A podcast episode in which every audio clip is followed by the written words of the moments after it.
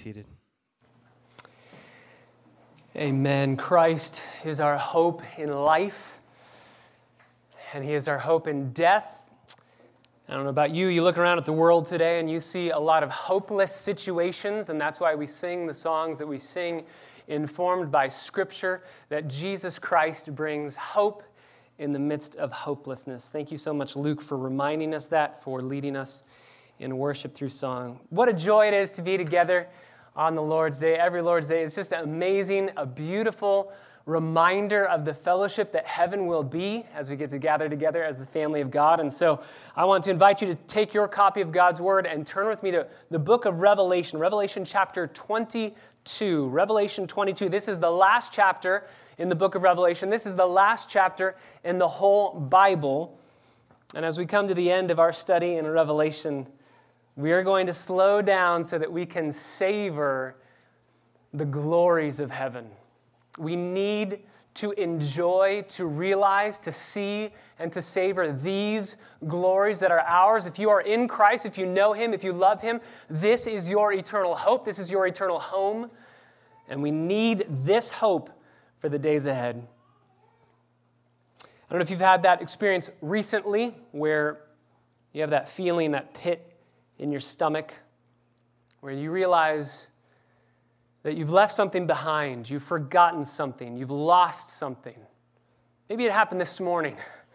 Maybe you forgot where you put your keys, or maybe you forgot where you parked your car. Not this morning, hopefully, but maybe last time you were at the mall or something. Can't find where I parked my car. Maybe it's your cell phone. You left your cell phone somewhere on a table. You thought you left it there, and for some reason, we always do that check where you just go kind of back and forth, hoping that the first time you don't find it, but the next time it'll be there. It's just all the pockets. Where is it? Nope, it's not there. Can't find it.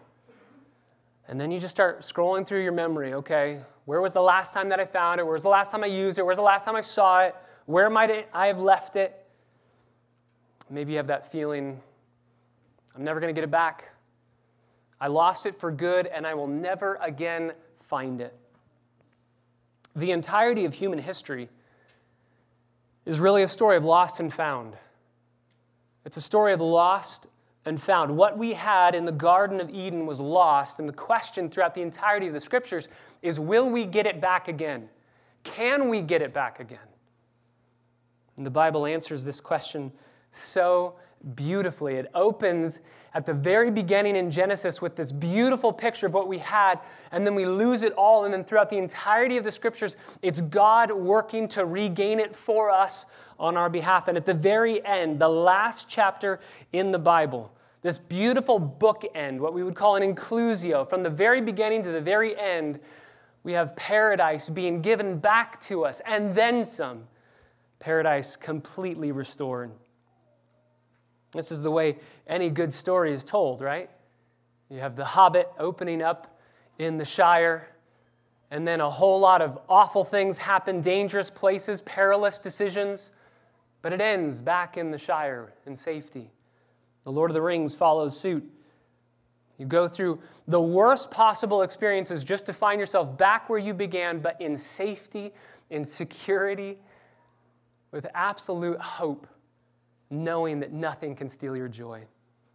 In the Bible, we open with a garden, we open with a bride and a groom meeting.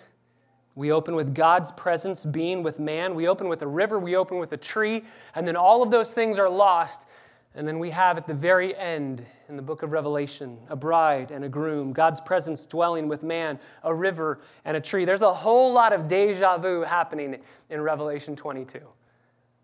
And as we study this section of Scripture, I want the Garden of Eden to be reverberating in your mind and in your hearts because I believe that's what God wants. I believe that's what John is seeing and feeling as he's, re- as he's writing these words down.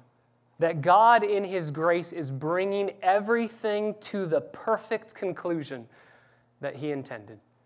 So, let's read these verses Revelation 22, verses 1 through 5 and we will see in these five verses seven realities that were lost but are now regained. Seven realities that were lost but are now regained in Christ for all eternity. Revelation 22, verse 1, John writes, Then he, that is that angel that was taking him on this heavenly tour, showed me a river of the water of life, clear as crystal, coming from the throne of God and of the Lamb, in the middle of its street. On either side of the river was the tree of life, bearing 12 kinds of fruit, yielding its fruit every month, and the leaves of the tree were for the healing of the nations. There will no longer be any curse. And the throne of God and of the Lamb will be in it, and his slaves will serve him.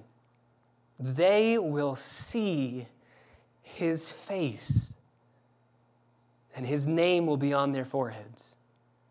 And there will no longer be any night. They will have no need of the light of a lamp, nor the light of the sun, because the Lord God will illumine them, and they will reign forever and ever. Father, we come to another section in this book where we read these words and they just seem too good to be true. God, help us to feel that. I know that Every individual here has walked into this church with a, a, different form of chaos and trials and suffering and sorrow that this last week has presented to them, and they walk in with a burden that at times feels too great for them to bear.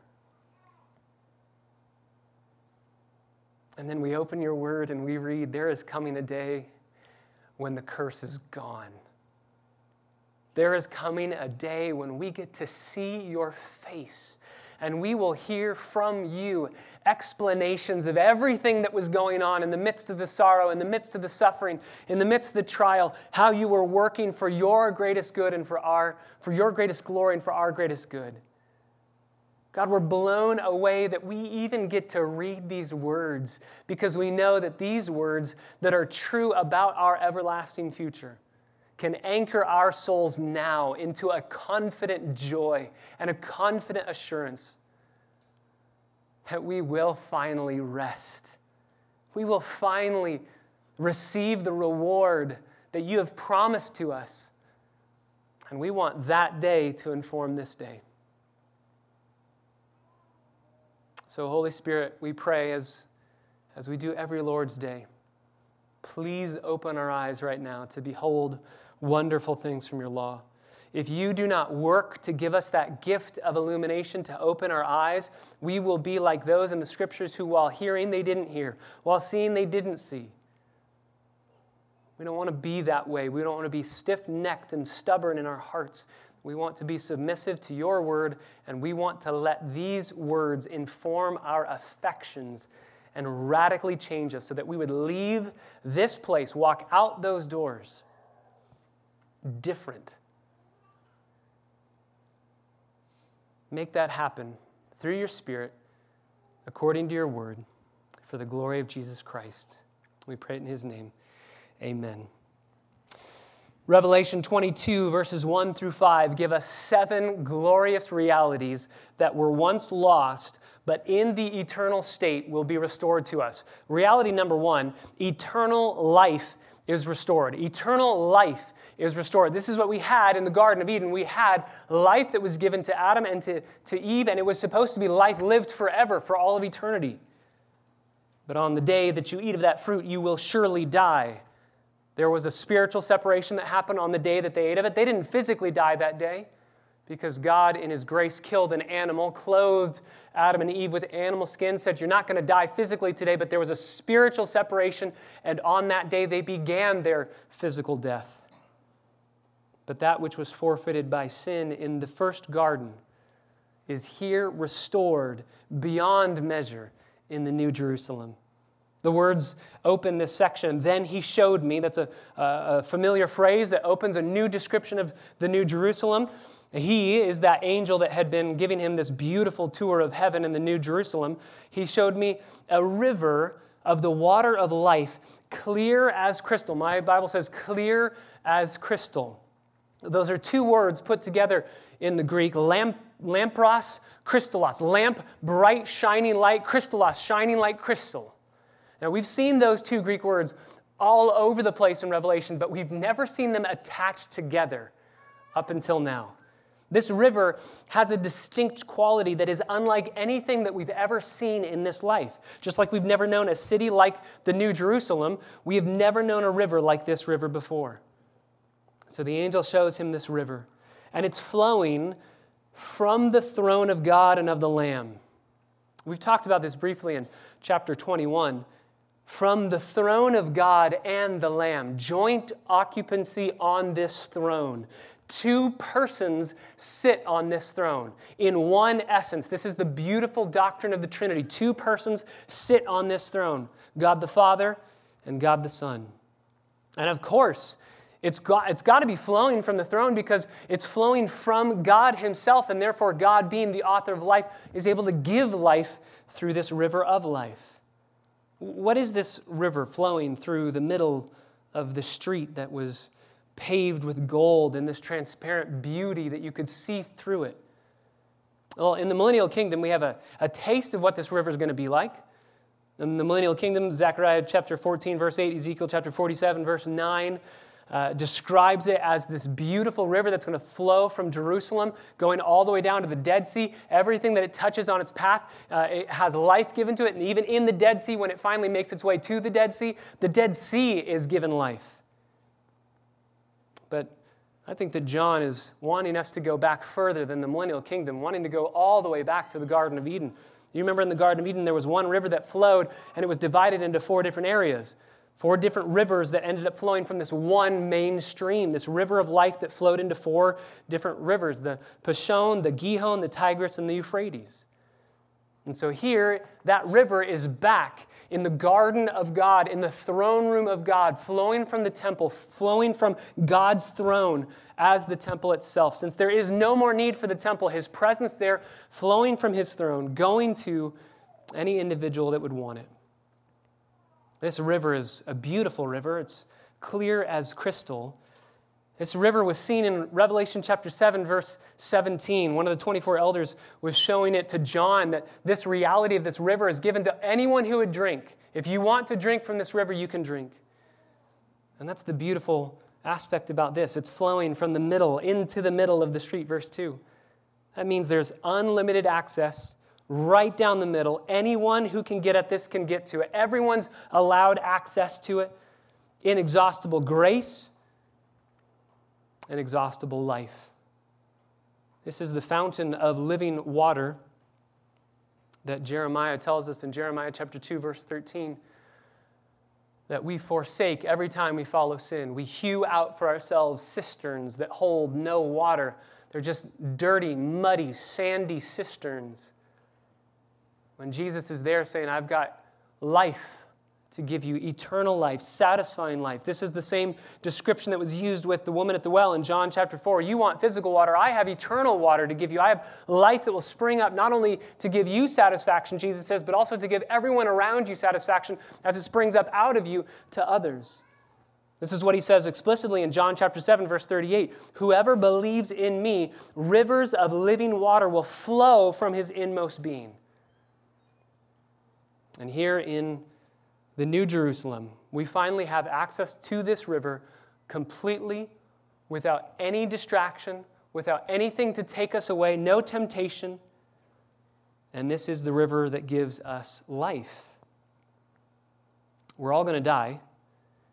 The question is, how can we live forever? And the answer is here God, through the Lamb, God the Father, through God the Son, slaughtered in your place to give you eternal life, has provided a way for you to live forever.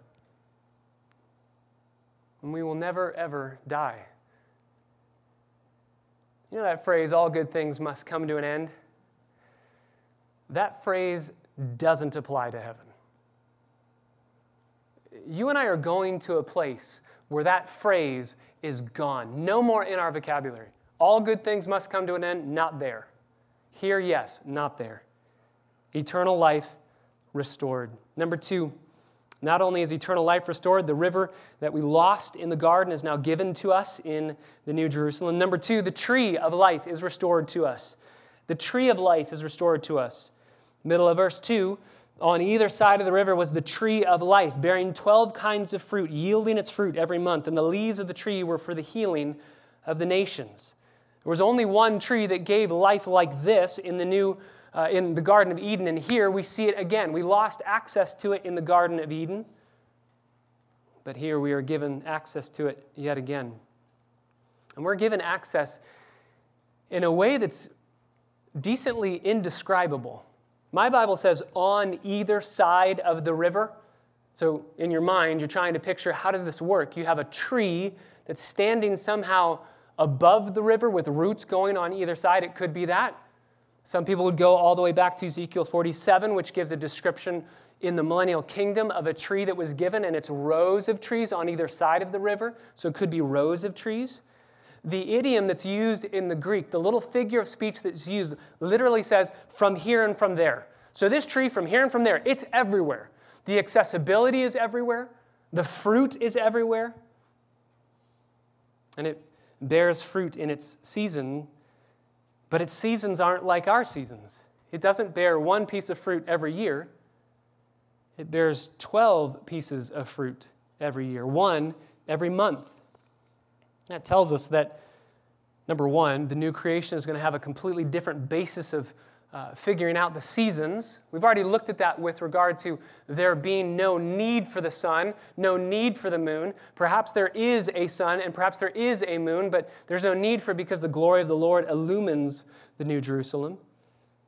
But I think more specifically, what John is wanting us to see is that as this tree is bearing 12 different kinds of fruit, yielding fruit every single month. It's variety, it's satisfying. There's no waiting around for this. There's no plant and wonder if it's going to sprout up. There's just finally an enjoyment that you can enjoy as soon as it pops up. No more waiting around. Uh, it's bearing fruit every month. When the Bible says there's a month in the New Jerusalem, that tells us there's time in the New Jerusalem.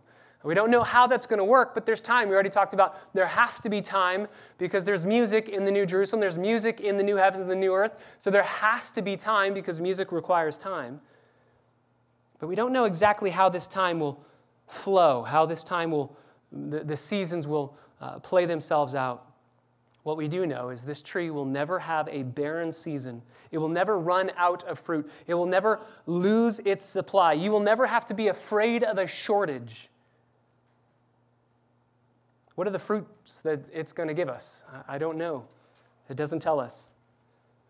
Maybe pomegranate. Some people think pomegranate because that's a fruit that is often described in the Old Testament. Maybe it's an apple. Maybe it's bananas. Maybe it's coffee. Maybe there's a coffee bean month. Gives us coffee. I don't know. Bible doesn't tell us. But here's what I do know. Whatever you're thinking of right now, it's going to be better than that. It's going to be better than that. As we said last week, Satan wants you to think heaven's going to be boring. It's going to be better than you could possibly imagine. Eternal life is restored to us. The, the tree of life is restored to us. So we have a, a river of life and a tree of life that we can eat from and we can drink from and we can be satisfied and we can live for forever. Number three, the third aspect, the third reality that's restored to us that we once lost but is now being given back to us, is perfect unity and perfect peace. Perfect unity and perfect peace. This is the end of verse 2. The leaves of the tree are for the healing of the nations. We saw this last week with the nations walking by the light of the Lamb in the New Jerusalem. The nations, we still have our ethnicity and it's diverse and it's beautifully diverse, but in its diversity, it's completely unified. No more fighting, no more wars, no more division. This tree is rectifying, it heals all the nations. All the nations are gathered together around this tree, and no one fights for it. No one fights to control it. Nobody wars against it or around it. This tree amends what was wrong, the curse that was brought about by death and destruction. But now this curse is being lifted and is being destroyed and is being done away with altogether. So, all of the people groups in heaven, all of the people groups that are here on earth that will be represented in heaven, will gather together here, perfectly diverse and perfectly unified. To use an old Hebrew word, This is shalom. This is peace that goes deeper than any sense that we could understand here. This is peace between enemies that has finally, that, that reconciliation has happened. So you've removed whatever was the barrier between you and enjoying reconciliation. This is peace. This is, this is a beautiful satisfaction in relationships. It's for the healing of the nations. That word healing in Greek is therapeo. It comes from uh, our, our word therapeutic comes from this word. It's therapeutic, it's, it's energizing, it's healing. It's like vitamins that revitalize you, that promote enjoyment and satisfaction. It's exciting. These leaves give unity. We once had it. It doesn't take long in Genesis 1 through 3 to see the disunity and how quickly our unity is broken. Do you remember Genesis opens up, you know how it starts. God creates the heavens and the earth. He makes all the things that we see. He makes man. Ultimately says it's not good that man should be left alone. He needs a helper. So God makes Eve, God makes woman. And the very first thing that Adam says when he opens his eyes from that deep sleep that God put him through to take that rib out and fashion it into a woman, the very first thing that Adam says, he can't even say it. It's the very first song in the Bible. He sings a song. He breaks out with expressive song, just overjoyed. Thank you, Lord, that you gave me my wife. And then, not even an entire chapter later, you have Adam saying to God, This woman you gave me. I mean, barely any time taken to destroy the unity. First, Adam saying, I can't believe you gave me this amazing gift. And then Adam saying, God, why'd you give me this gift? But here, in the new heavens, the new earth, the new Jerusalem, perfect unity and perfect peace is restored. Do we have to eat from this tree? Do we have to eat from the leaves to enjoy this? Is it a necessity? Do we have to eat it all in heaven? What about waste? Is there going to be waste in heaven as we eat? There are so many questions, and the questions are much easier than the answers. That's why I think Peter sums it up best when he says in 1 Peter chapter 1 verse 8, "We will have joy inexpressible." So we can't even describe and express what's going to be happening, but we can trust with what we do know, black and white, emphatically and explicitly. We can trust this is going to be better than our wildest imaginations. We have eternal life given back to us. We have the tree of life restored to us. We have perfect unity and peace restored to us. Number four, the fourth reality is we have a curseless world restored. No more curse anymore. This is a world without a curse. That was Genesis 1 and 2. And then Genesis 3, all the way through until Revelation 21 and 22, we had a curse. But here, verse 3 there will no longer be any curse. And because of that, the throne of God and of the Lamb will be in it. There's never going to be a, a, sense for us to try and war against God. There's never going to be a fight against Him. The curse is completely removed. And because of that, we have access back to the tree of life. We have access back to what we lost in Eden. You remember in the millennial kingdom, Revelation chapter 20, the curse was being reversed. It was slowly starting to turn backwards as we saw all these amazing things happening in the millennial kingdom. But here, it's not that the curse is being reversed, it's being removed entirely. No more curse, no more depravity, no more sin nature. We're all born with a sin nature, but in heaven, we will no longer have a sin nature. In this life, the, the penalty of sin for believers is removed at the cross. The power of sin is broken at the cross, but the presence of sin still remains. But there in heaven, the presence of sin is removed once and for all. No more death, no more dying, no more dust, no more decay, none of that ever again. Turn to Romans chapter 8. I want you to see this. We talked briefly about this last week. Paul talks about the world being cursed. Romans chapter 8, verse 18.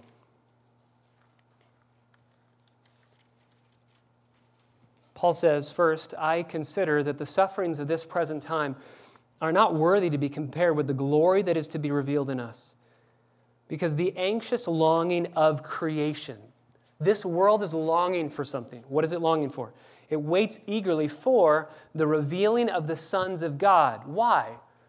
Because the creation was subjected to futility, not willingly, but because of him who subjected it in hope that ultimately the creation itself would be set free from its slavery to corruption into the freedom of the glory of the children of God. So we sin, humans sinned, and God cursed the ground. Why did that happen? Why, when humans sinned, did God not curse humans? He cursed the ground. And the ground and the curse that came along with the earth was ultimately going to humanity as a whole. But why did God curse the ground because of us? The ground didn't do anything, the ground didn't disobey. I believe that the reason why God curses all of creation when we sin is because we do not know how grievous and offensive our sin truly is. And therefore, God gives us a physical representation so that our eyes can see the tragedy of sin. When you see a massive hurricane take the lives of hundreds of people, when you see an earthquake devastate uh, regions in California, when you see uh, massive wars that go on over uh, the natural resources in this world, when you see this terrible destruction happen, I think Paul is telling us God cursed the ground so that we would see those tragedies and we'd realize this is a physical outworking of how awful my sin is. When was the last time you were as grieved about your sin against God as you are when you see a natural disaster happen? You see, the whole world looks on those natural disasters and texts money and and goes to offer relief, and we, with one unified voice, say, This is wrong, and we want to do something to help. But we look around at our own sinfulness and we say, Yeah, I can do this. I can deal with this. I don't need help. But God promises creation liberation. There's hope. He subjects this world with a curse, but He promises one day that curse is going to be lifted. Verse 22 We know right now that the whole creation groans and suffers the pains of childbirth together until now. And we ourselves do that. So God says, I'm going to promise liberation from the bondage to decay and the curse, and ultimately give you a curseless world. But notice, this new creation that God's making this new creation, it's compared to a birth, which is really helpful for us theologically to understand what's happening in the new heavens and the new earth. We talked about this a lot. We're not going to be sitting on a cloud playing a harp, we're not going to be see through bodies. When this new creation is given in this analogy of a birth, we know there is continuity and discontinuity. There is something similar and then something different. When a child is born, that child is a human, not a horse. Right? Sometimes they smell like horses, but that child is a human. So there's obviously continuity. A human gave birth to a human, just like the old creation that we are standing on right now will give birth to the new creation. There's continuity, there's similarities. But at the same time, that baby that's being born is not the mother. So there's discontinuity. There's a difference from this creation to that creation. But you remember what God the Father said Behold, I am making all things new. He does not say, Behold, I am making all new things. There is similarity to this world. And that's why in the new heavens and the new earth, in Revelation 22, this world has the curse finally removed finally lifted. And just think about it. If we are here in a cursed world, we are on the wrong side of heaven, as it were. If the wrong side of heaven can be so beautiful and majestic and glorious, what will the right side of heaven be like? If these smoking remains of God's Edenic paradise are so stunning to us, what will earth look like when it's resurrected, when it's made new, when it's restored beyond what the original was? That's what God is promising to us here in verse 3. C.S. Lewis said it this way: "We want something else, which we can hardly be put in, which can hardly be put into words. We want to be united with the beauty that we see, to pass into it, to receive it into ourselves, to bathe in it, to become a part of it." And he says, "And so we shall. So we shall." He gives just one of the best illustrations of this in the last battle in the Chronicles of Narnia. I don't know if you've read it. Last Battle, very, very helpful book. One of the best descriptions in an illustrative form of what the new heavens will be like. Lucy, one of the Pevensie kids, is talking with Jewel, the unicorn. They're mourning the loss of Narnia. Life as they know it has ended, Narnia as they know it has been destroyed. And they're passing into Aslan's country. That's heaven. And as they do, Lucy says this Look at those hills. The nice woody ones and the blue ones behind them, aren't they like the southern border of Narnia? Like, cried Edmund after a moment's silence. Why, they're exactly like. Look, there's Mount Pire with its forked head. There's the pass into Archenland. There's everything. And yet, they're not like. They're different. They have more colors on them. They look further away than I remembered. And they're more, I don't know, more like the real thing, said the Lord Digory softly. Suddenly, Farsight the eagle spread his wings, soared 30 or 40 feet up into the air, circled round, and alighted on the ground. Kings and queens, he cried, we've all been blind. We are only beginning to see where we are. From up there, I've seen it all Ettinsmuir, Beaver's Dam, the Great River, and Cair Paravel still shining on the edge of the eastern sea. Narnia is not dead. This is Narnia. But how can it be? said Peter. Aslan told us that us older ones would never return to Narnia, but here we are. Yes, said Eustace, and we saw it destroyed, and the sun was put out. Just think about the way that we're going to see heaven. We saw earth destroyed, right? At the end of Revelation 20, earth and heaven flee away from the presence of God. We saw it's gone. And yet, it's so similar. Lucy says, Yes, it's also different. The eagle is right, said Lord Digory.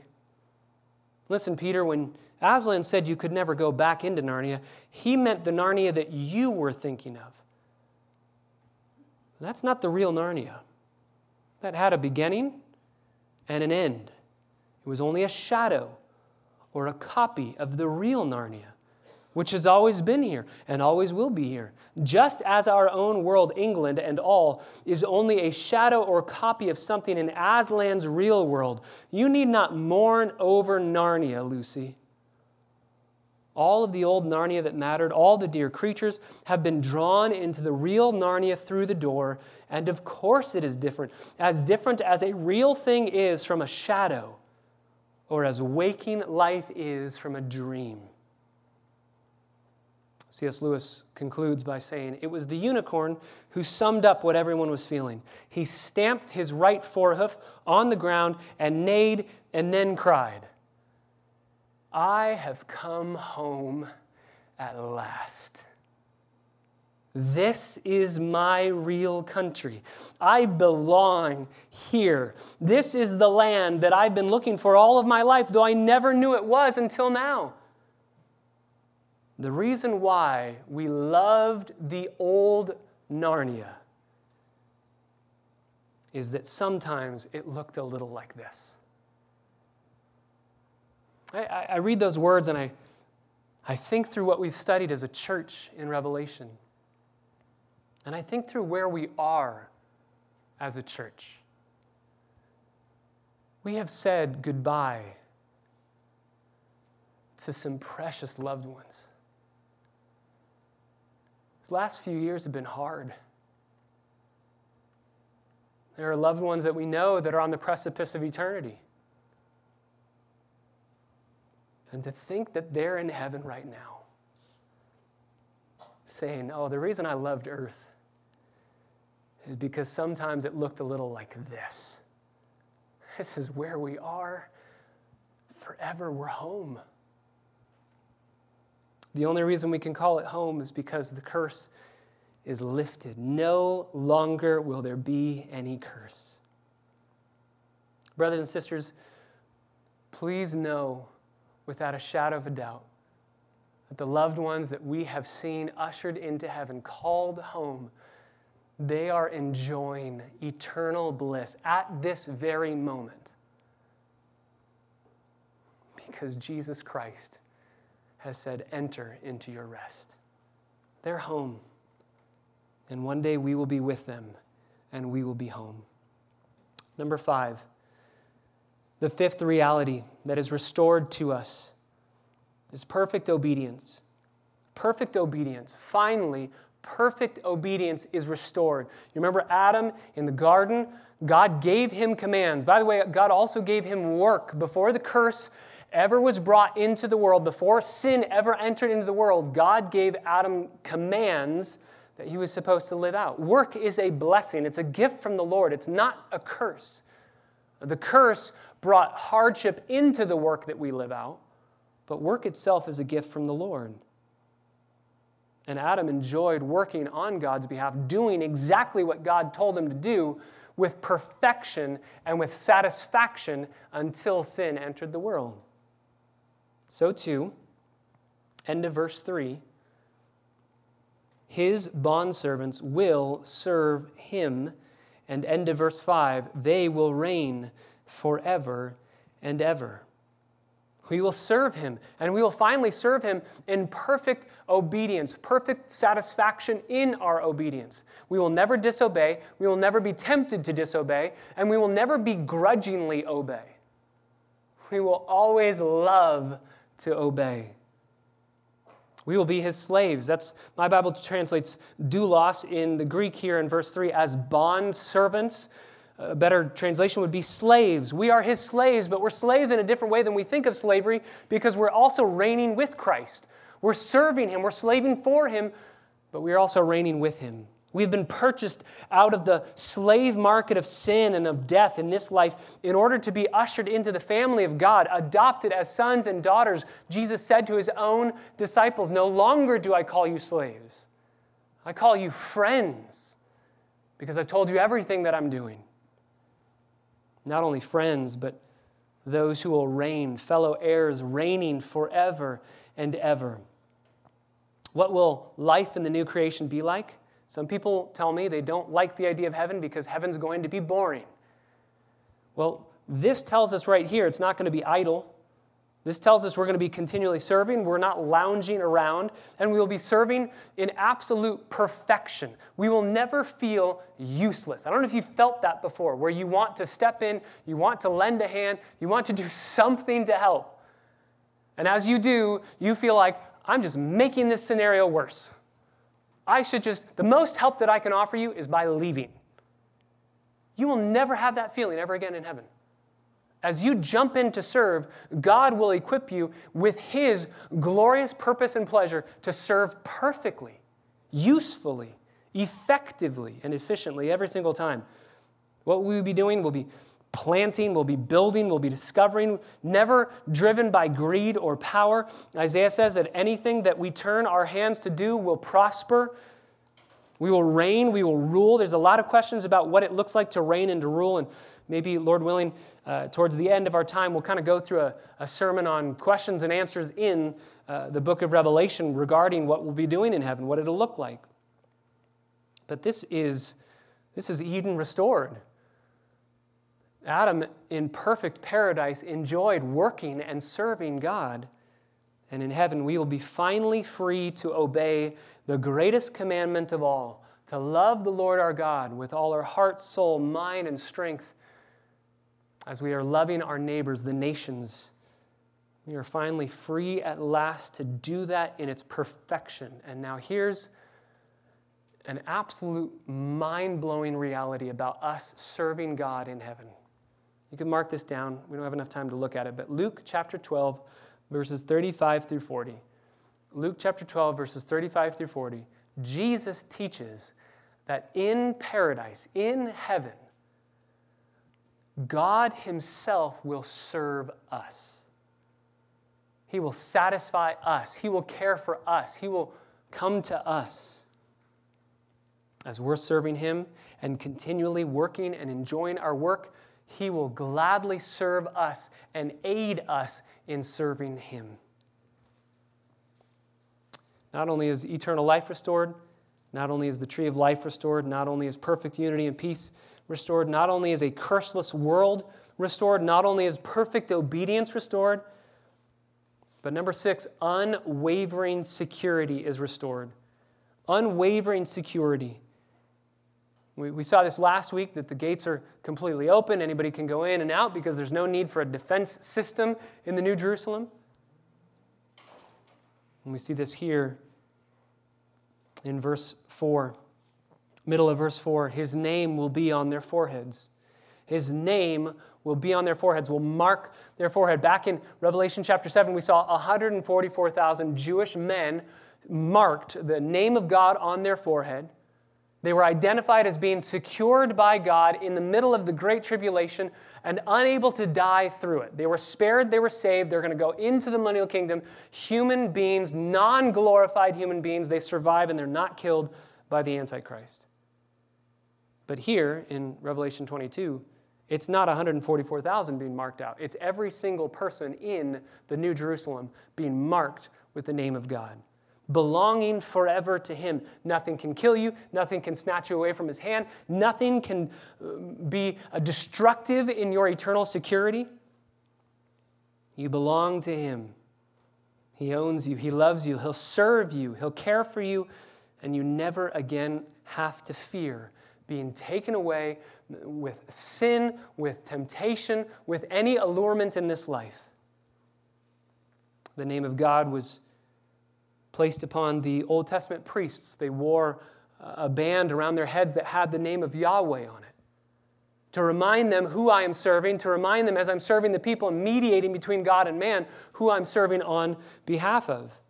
Here, we are serving God to one another as we reflect His divine glory in who we are and in everything that we do. Just think of the peace and security that Adam and Eve had in the garden before sin entered the world. They didn't know what fear was. They didn't know what anxiety was.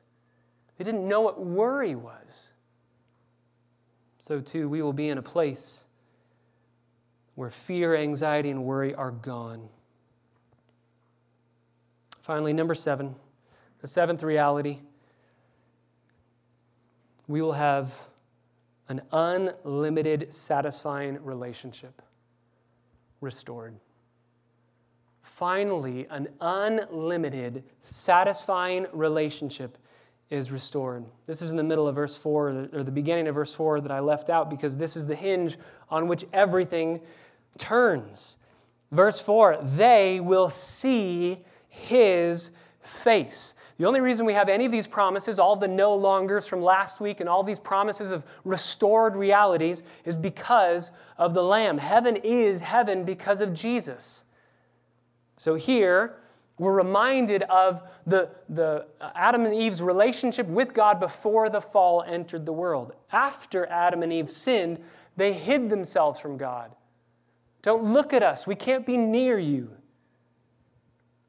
Even Moses desiring to see the glory of God. Show me your glory. God says, I can only show you a portion of my back. And even that, I have to thrust you into the cleft of the rock and hide your face from me, or else you will die. Nobody can see God and live, see his face and live.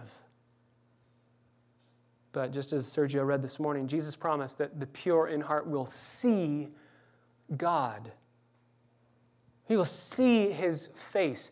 The original audience who's receiving this letter, you think about good Jewish men and women who know the Old Testament, who know the Torah. When they hear the words, and they will see his face, you would have heard gasps in the congregation. There is no way that we can see his face. That's too intimate, that's too close. We'll die. That's one of the reasons why we need glorified bodies, because our non glorified bodies are not fit to see the glory of God and to live. So we are given glorified bodies that can see the glory of God and not be burst into a thousand pieces. He'll see his face. Who, who's the his there? There's a lot of questions because we can't see God the Father. Jesus said, No one has seen him, no one's going to see him. He's spirit, doesn't have a body like us. Jesus Christ the Messiah, the King, he has a body, and he always will forever have a body, glorified body. So is it Jesus alone? Is it God the Father alone with some crazy formula that we don't know? Well, if you go back in verse 3, there will no longer be any curse, and the throne of God and of the Lamb will be in it. And his bondservants will serve him, and they will see his face. The his is connecting to both, again, the two occupants on the throne God the Father and God the Son.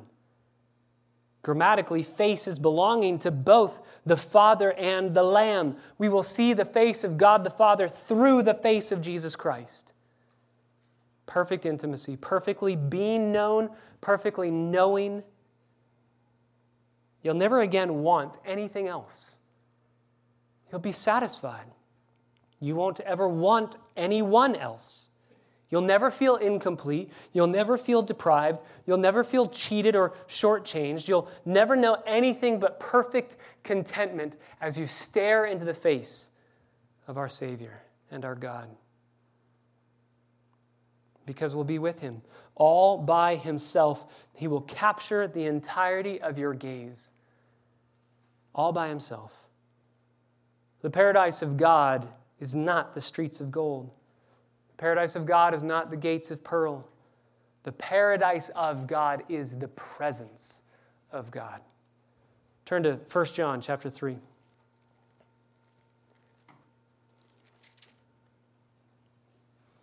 And the same author who wrote Revelation writes in 1 John chapter 3 behold or see, or you, you have to look at this. This is so amazing how great a love the Father has bestowed on us.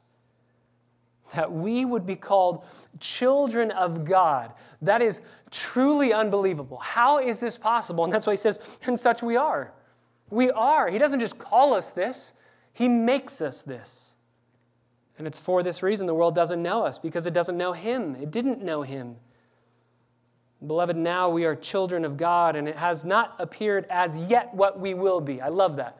We know some things, but we don't know all of it. We don't know exactly what it's going to be. How old are we going to be in heaven? How tall are we going to be in heaven? We don't know.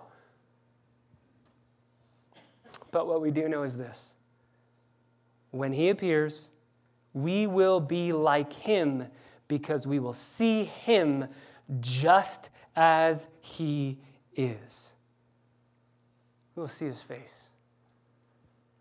Seven glorious realities that find its culmination in the seventh that we will be with Christ, with the one that we love. We will finally see his face. And John says in verse 3 And everyone who has this hope fixed on him purifies himself just as he is pure. This hope should motivate us to live differently. Do you live your life in light of this reality? There's a beautiful, we said this last week, there's a beautiful already not yet component to this. Just think through those seven realities. We will be given eternal life. Yes, we will be given eternal life then, but we also know eternal life now. John 17, this is eternal life, that they may know you, the Father who sent me, Jesus said.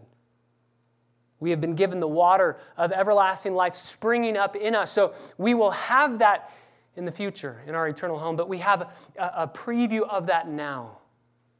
The tree of life. One day we will eat perfectly from that tree and be given life and be given healing and nourishment. And right now we can attach ourselves to the vine and be branches that grow off of the nourishment that Christ gives us. One day we will be perfectly unified, and in the here and now, Jesus said, They will know that you're my disciples by the love that you have for one another. You live differently. One day the curse will be gone. That's why Paul says in Romans chapter 8, we consider the present sufferings not worthy to be compared with that moment. We live in light of that moment. There will be perfect obedience. So we fight now. We fight to obey because we know that final last day, the fight's over. We'll serve and reign him in perfection. So fight hard now, knowing the fight will end one day. We will have perfect security then. We know that perfect security now. Nothing can snatch us out of the hand of Jesus, nothing can separate us from the love of God. And finally, and turn one last passage, 2 Corinthians. 2 Corinthians chapter 3. We will see his face. What does that do for us now? Verse 18, 2 Corinthians chapter 3, verse 18, Paul writes, But we all, with unveiled face, beholding as in a mirror the glory of God. So we are beholding now dimly the glory of God that we'll know fully on that day. But because we're beholding now, in part, in the mirror, a dim mirror, the glory of God, we are being transformed into that same image from glory to glory, just as from the Lord the Spirit. So, by beholding the glory of the Lord, we become more like Him. If you're struggling with sin, if you're fighting sin, if you want to overcome sin, you don't do it by staring at that sin, you do it by staring at the Savior. And by beholding, you are becoming. So, here in verse 18, Paul says that as we behold the glory of the Lord, we're transformed into the image of Christ. And I love how he says, from glory to glory, or some of your translations might say, from degree of glory to the next glory. It's incremental, it's slow but steady. It's a lot slower than any of us want it to be. But it's happening. And it's not happening by our power just as from the Lord the Spirit. It's happening by the one who has given himself for you, given his Spirit to you, implanted into your heart in such a way that he empowers you to live a transformed life. This should evoke personal responses, present responses. That future reality should change us now. Embrace this Lamb. Give every breath that you have to the glory of God. Worship Him. Trust Him and do it now. If you do not know Jesus Christ, today is the day of salvation to trust in Christ. From the first chapter of the Bible now to the last chapter of the Bible, the purposes of God will never be thwarted. We can try to mess it up as much as we want. And God, in His grace, says, I'll redeem and I'll restore. We asked at the beginning of our time this morning is there anything that we can do to restore that Garden of Eden? We lost it. Is there anything that we can do? And the answer to that is no. There's nothing that we can do. We lost it for good if it was dependent on us recovering it, on us restoring it. That's why God, in His love, being rich in mercy, gave us his Son to make us alive. We were dead in our trespasses and sins. We could do nothing to be saved. We could do nothing to restore paradise. And so God says, I'm going to send Jesus to win a perfect record of righteousness for you on your behalf, and then to restore that Garden of Eden beyond what you could possibly comprehend. This, this isn't just paradise regained, it's paradise restored. And it isn't just paradise restored, it's paradise completely consummated. That's what we have to look forward to. So live today in light of that day that we will see his face. Father, we thank you for this eternal hope. We forget it so often. We forget the means of this eternal hope so often. We think that it's dependent on us we think that it's dependent on us to make this happen. It's not. You are the one. The river of life is flowing from your throne. The tree of life is growing because of you. You heal the nations. You bring peace. You bring unity. Heaven is heaven because of you. And so, Father, we want to stare now. We want to behold now. Yes, in part, yes, in a mirror dimly, but we want to behold now the glory of God. God, I pray now, even as we begin to behold you in these elements, I pray that we would be undone by your grace yet again. That you came to us, you purchased us, you saved us, you cleansed us, and you will bring us safely home. We pray in the name of Jesus our Savior. Amen.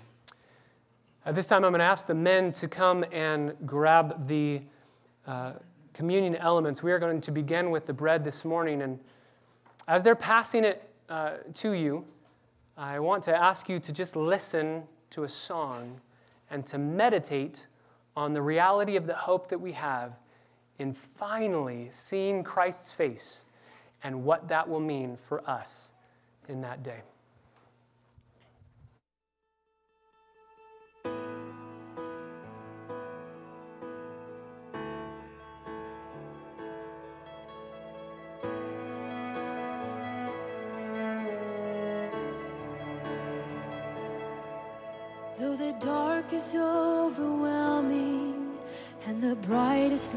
Lights grow dim, though the word of God is trampled on by foolish men, though the wicked never stumble and abound in every place, we will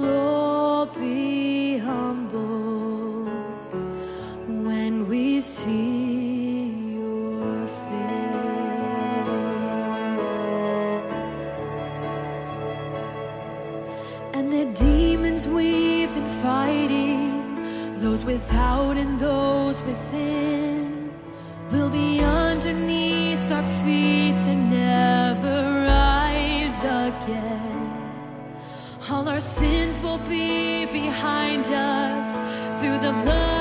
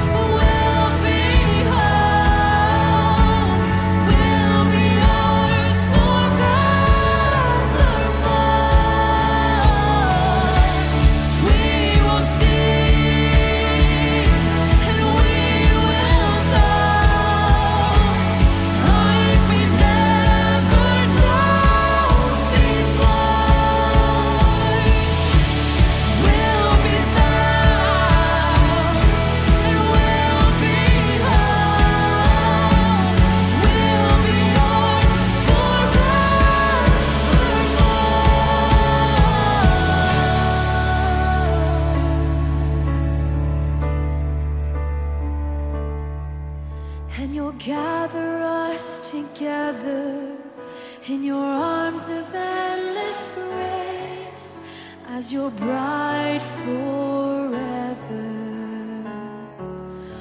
When we see your face,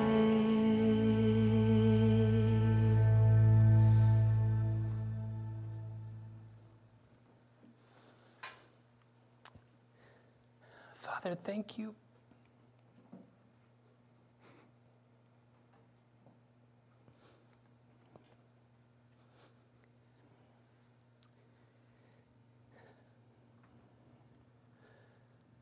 Thank you that that day is coming. Oh.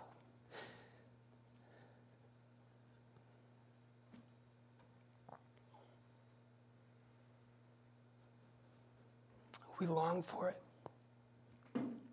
We want it now. We pray with John, come quickly. But we know you will.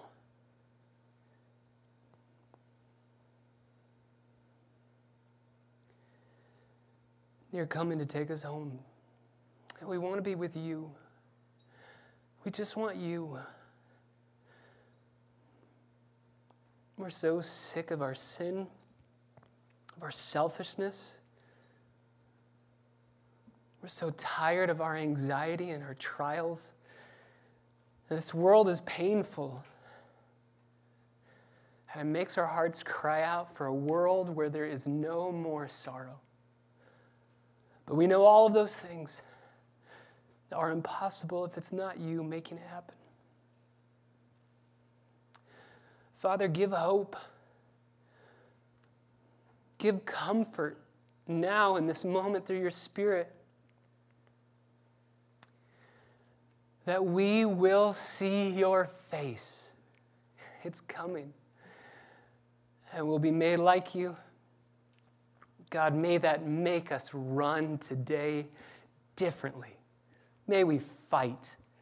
May we fight as good soldiers because we know that our general has said, You're going to win the war and it will end and you'll be safe. God, we love you so much. Our hearts just cry out from this text from our singing, from our fellowship, that we just want to love you more. And so, here now, with these elements, as we gather around your table as the family of God, we want to gather with joy, doing exactly what Paul told us to do proclaim his death until he comes again.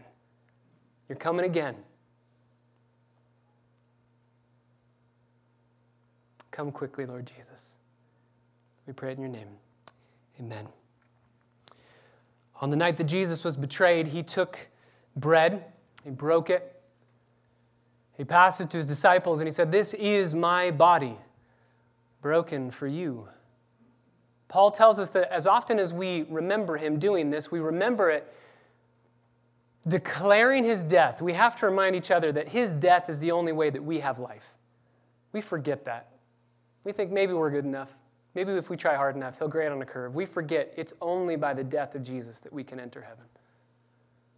But Paul adds at the end, you proclaim his death until he comes again. You are assured, as we take this together, we are promised and assured with confidence he's coming back. So take this now, knowing he's coming back to get you. And do so with gratitude in your hearts. Let's partake together.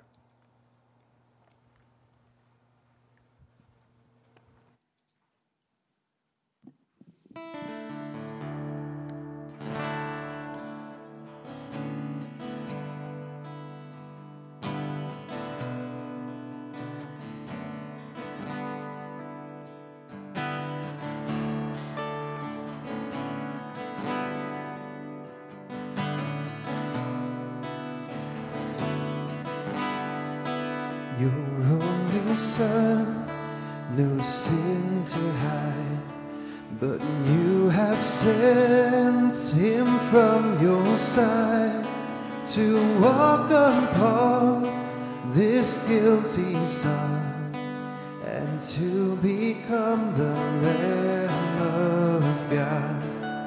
Oh, Lamb of God, sweet Lamb of God the holy Lamb of God. Oh, wash me in his precious blood. My Jesus Christ, the Lamb of God.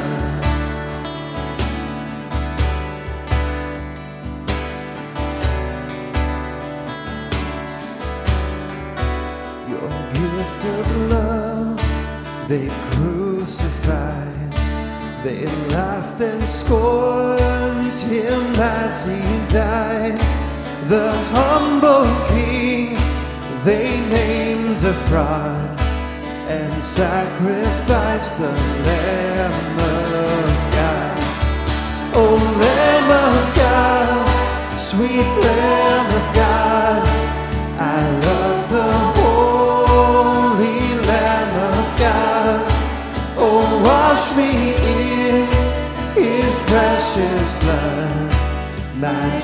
Jesus Christ, the Lamb of God.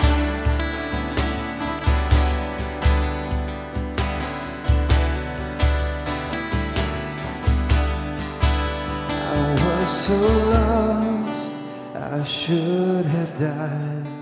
But you have brought me to your side to be led by your staff and rod, and to be called a Lamb of God. Oh, Lamb of God, sweet Lamb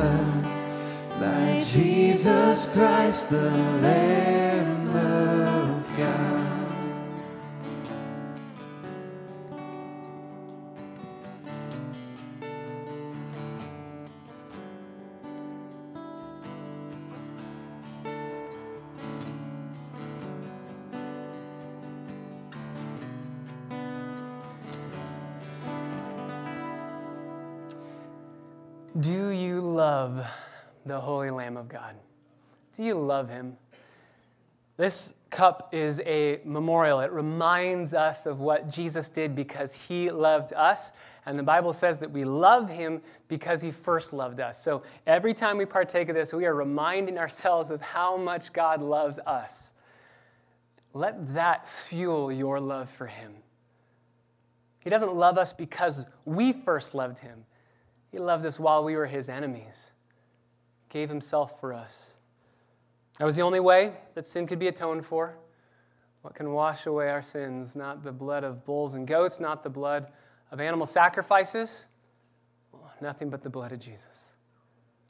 On the night that Christ was betrayed, he took that cup, the cup of the new covenant, he said. It was that third cup in the Passover, the cup of redemption. And he says, You're not just being redeemed from a political oppressor, you're being redeemed from sin, from death, from the wrath of God, and reconciled perfectly in the family of God. Paul says that as often as we drink of this, we do so remembering him, proclaiming his death until he comes again. Let's remember together.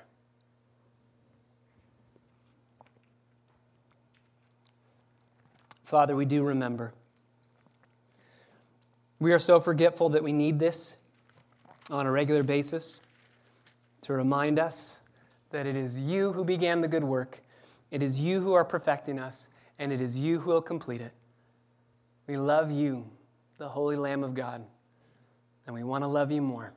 Help us to do that this week as we serve you, as we are your ambassadors, as we, as we dive in to sweet fellowship with one another, to be encouraged by how amazing you are. And may we live today in light of that day when you are coming again. We pray in the name of Jesus, our Savior, and all God's people said, Amen. Let's stand together. Our benediction this morning is from Jude. You know it well. Verse 24 and 25. Now to him who is able to keep you from stumbling and to make you stand in the presence of his glory blameless and with great joy. To the only God, our Savior, through Jesus Christ our Lord, be glory, majesty, dominion, and authority before all time and now and forevermore. And all God's people said, Amen. Blessings on the rest of your week. We'll see you Wednesday, Thursday, Friday for small group. God bless you all.